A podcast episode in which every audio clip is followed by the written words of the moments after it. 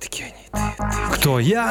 Да, ты, ты гений, ты, ты гений, ты, ты гений. Все будет интересно мне всякого сомнения Узнать, как ты добился невероятного успеха Используя свои методики общения Я просто правильно спрашивал. Ты гений! Всем привет! С вами Ольга Грищенко и выпуск подкаста игры «Гений переговоров».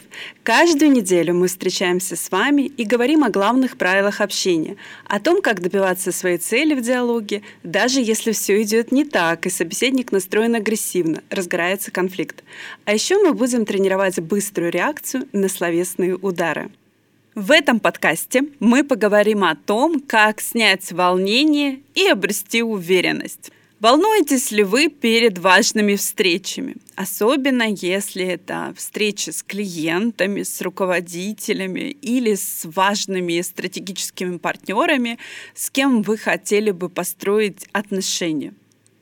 А может быть, это даже какое-то важное свидание – каждый раз, когда мы попадаем в неизвестную ситуацию, мы волнуемся. И это нормально. Но волнение не должно быть гиперсильным. Небольшое волнение играет нам в плюс. Очень сильное волнение играет в минус. Чтобы снять волнение, нужно для начала понять, почему оно возникает, почему оно такое сильное. Когда я работала директором лизинговой компании и ездила на важные встречи с директорами предприятий, я безумно волновалась, потому что на кону были очень крупные сделки. И если я не приносила эти сделки в компанию, то и сама разочаровывалась себе, как в эффективном менеджере, и компания могла разочароваться во мне. Поэтому смотрите, что происходило. Градус ответственности очень высокий, и, соответственно, волнение очень высокое. Если волнение высокое, то я начинаю делать ошибки, и результативность снижается. Почему так происходит? У нас формируется с детства отношение к важным встречам как к экзамену потому что это очень похоже, когда мы должны подтвердить свои знания, свою компетентность, рассказать, как мы знаем предмет, и за это получить оценку. Когда мы приезжаем на важную встречу, мы надеваем на себя костюм суперспециалиста и эксперта и как бы должны доказать собеседнику, что мы этим экспертом и специалистом точно являемся. Особенно это еще больше включается, когда собеседник начинает на нас давить, манипулировать, провоцировать, указывать нам на ошибки. Тогда мы оказываемся в позиции двоечника, который из последних сил хватается за возможность остаться в школе или не уйти на второй год и делаем все возможное, чтобы спасти ситуацию. Выглядит со стороны, конечно, это ужасно.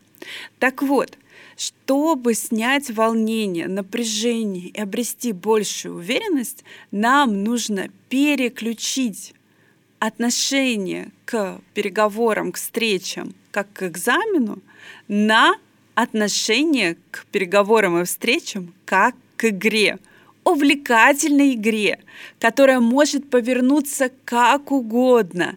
Наша задача вбрасывать в эту игру какие-то новые фишки, новые инструменты, новые ходы и вести игру к выигрышу.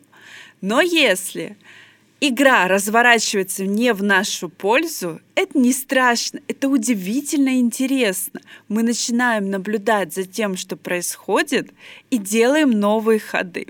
Если мы не добиваемся результата, то после этой встречи мы анализируем, что происходило, какие другие ходы можно было использовать, чтобы в этой игре выиграть в следующий раз.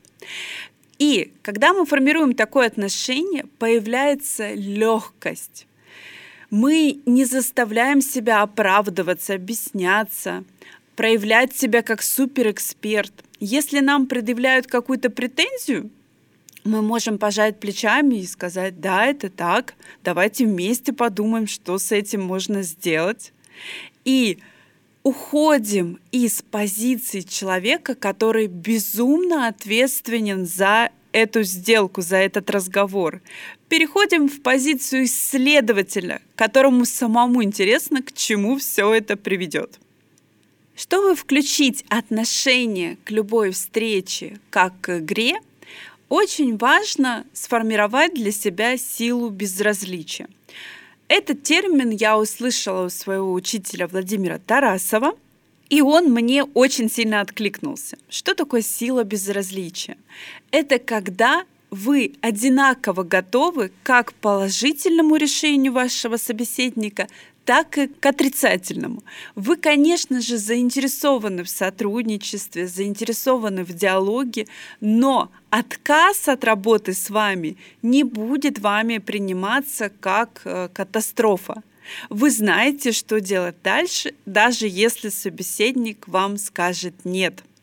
И от этого появляется сила безразличия в этой беседе.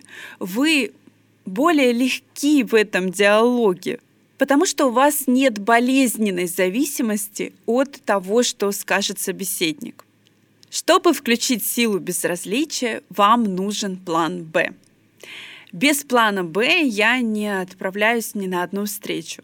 Если я волнуюсь, я всегда задаю себе вопрос. Окей, Давай предположим, что самое страшное может случиться в этом диалоге. Я предполагаю самое страшное, что мне откажут, мне скажут что-то очень неприятное, что обо мне думают. Может быть, мне выскажут претензию или даже накричат на меня, потому что человек будет возмущен очень сильно. То есть вот я прям все возможные страхи, самые-самые большие, прокручиваю и смотрю, что может произойти. И после того, как я прокрутила этот негативный сценарий, я решаю, что я буду делать в этой ситуации. Что я скажу и какие варианты действий у меня возникают после такой реакции собеседника.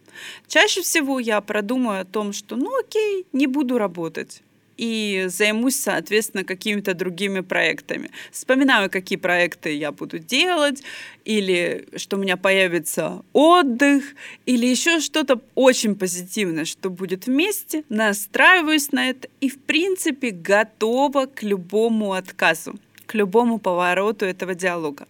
Как только я становлюсь безразлична к тому, согласится собеседник или откажется, та самая легкость диалоги появляется. А теперь скажу вещь, которая взрывает мозг. Очень большая подготовка к переговорам чаще всего вредит им, а не помогает. Почему? Предположим, вы хотите добиться какой-то конкретной цели, начинаете готовиться, придумываете 101 аргумент в пользу своего предложения, придумаете разные варианты, разные ходы, много-много-много-много всего для того, чтобы получить результат. Вы приходите на переговоры, и все ваше внимание направлено на вот этот вот план, с которым вы пришли. Вы пытаетесь максимум из него внедрить, максимум из него сказать, максимум из него сделать. И перестаете слышать собеседника. А часто в переговорах так случается, что собеседник дает нам гораздо больше возможности, чем мы заранее продумали в процессе подготовки. Поэтому гораздо важнее в переговорах быть живым, быть включенным, заинтересованным в этой игре и слушать, что хочет собеседник, и быть готовым в любой момент развернуться и пойти в любую сторону, потому что возможности, открывающиеся на встрече, могут быть намного больше, чем те, которые мы нарисовали себе перед этой конкретной встречей. Таким образом, для того, чтобы быть максимально уверенным на встрече, нам нужны две очень важные составляющие. Отношение к переговорам как к увлекательной игре, в которой вы исследователь и которая открывает для вас много возможностей. И второе — это продумывание плана «Б» для того, чтобы чувствовать силу безразличия и готовность к любому разрешению этой ситуации. Настройтесь на то, что переговоры доставляют вам не только результат, но и счастье. Больше историй, игр и переговорных техник вы найдете в моем инстаграме собачка Оагриш. Пусть ваше общение доставляет вам радость и вашим собеседникам. Удачи! Ваша Ольга Грищенко.